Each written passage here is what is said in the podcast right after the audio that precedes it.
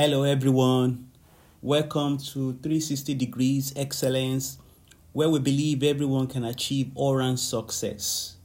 I'll be recording with Mr. Roderick Daddey-Adjei this week, and we're going to talk about promoting a culture of food safety in Africa.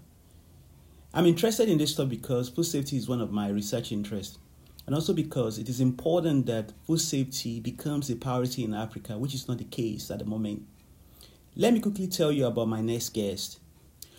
Mr. Roderick Daddey-Adjei is the acting head of the food division of the Ghana Food and Drugs Authority, one of the pioneers of the food division from 1999 and now a part of strategic management and has worked in the area of food safety for over 24 and a half years for the Ghana government. He has an agricultural background and holds an MPhil in animal uh, science from University of Ghana, Legon. He completed his first degree in Kwame Nkrumah University of Science and Technology, Kumasi. Over the years, he has been the departmental head of the Food Inspectorate, Food Market Surveillance Department, head of Port, regional head of FDA office of the Eastern and Volta regions in Ghana, where his team of officers opened the FDA Aflao, Shegbe, and Akanu border post. He has also been head agro products and biosafety department as well as food post market surveillance department.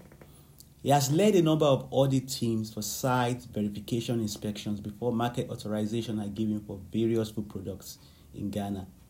He has been a member of uh, and sometimes led the Ghanaian team that attends Codex Alimentarius meetings. Mr. Daddey-Adjei has also facilitated a number of training programs in good manufacturing practices for the food industry in Ghana.